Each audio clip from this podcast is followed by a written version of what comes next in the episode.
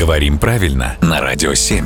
Владимир, доброе утро. Доброе утро. Доброе утро, Владимир. И вот, наконец-то, тот случай, когда вопрос поступил не от наших радиослушателей, а практически от нас с Юрой, и вообще возник вот так вот в воздухе в нашем эфире.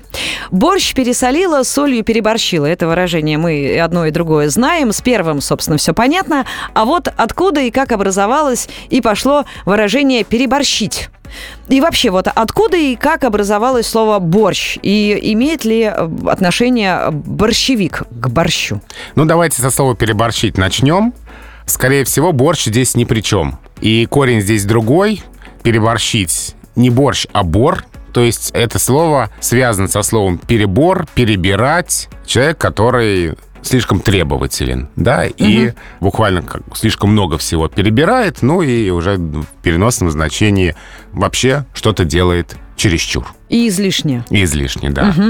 А вот по поводу слова «борщ» словари говорят, что здесь значение кулинарное вторично, а первичное значение как раз-таки связано с растением. Словарь Фасмера пишет, что значение «похлебка из красной свеклы» явилось в результате переноса названия похлебки, которую раньше варили из борщевника, на новое блюдо. То есть раньше это было совсем вообще другое кушанье. И сразу как-то захотелось вкусного борща.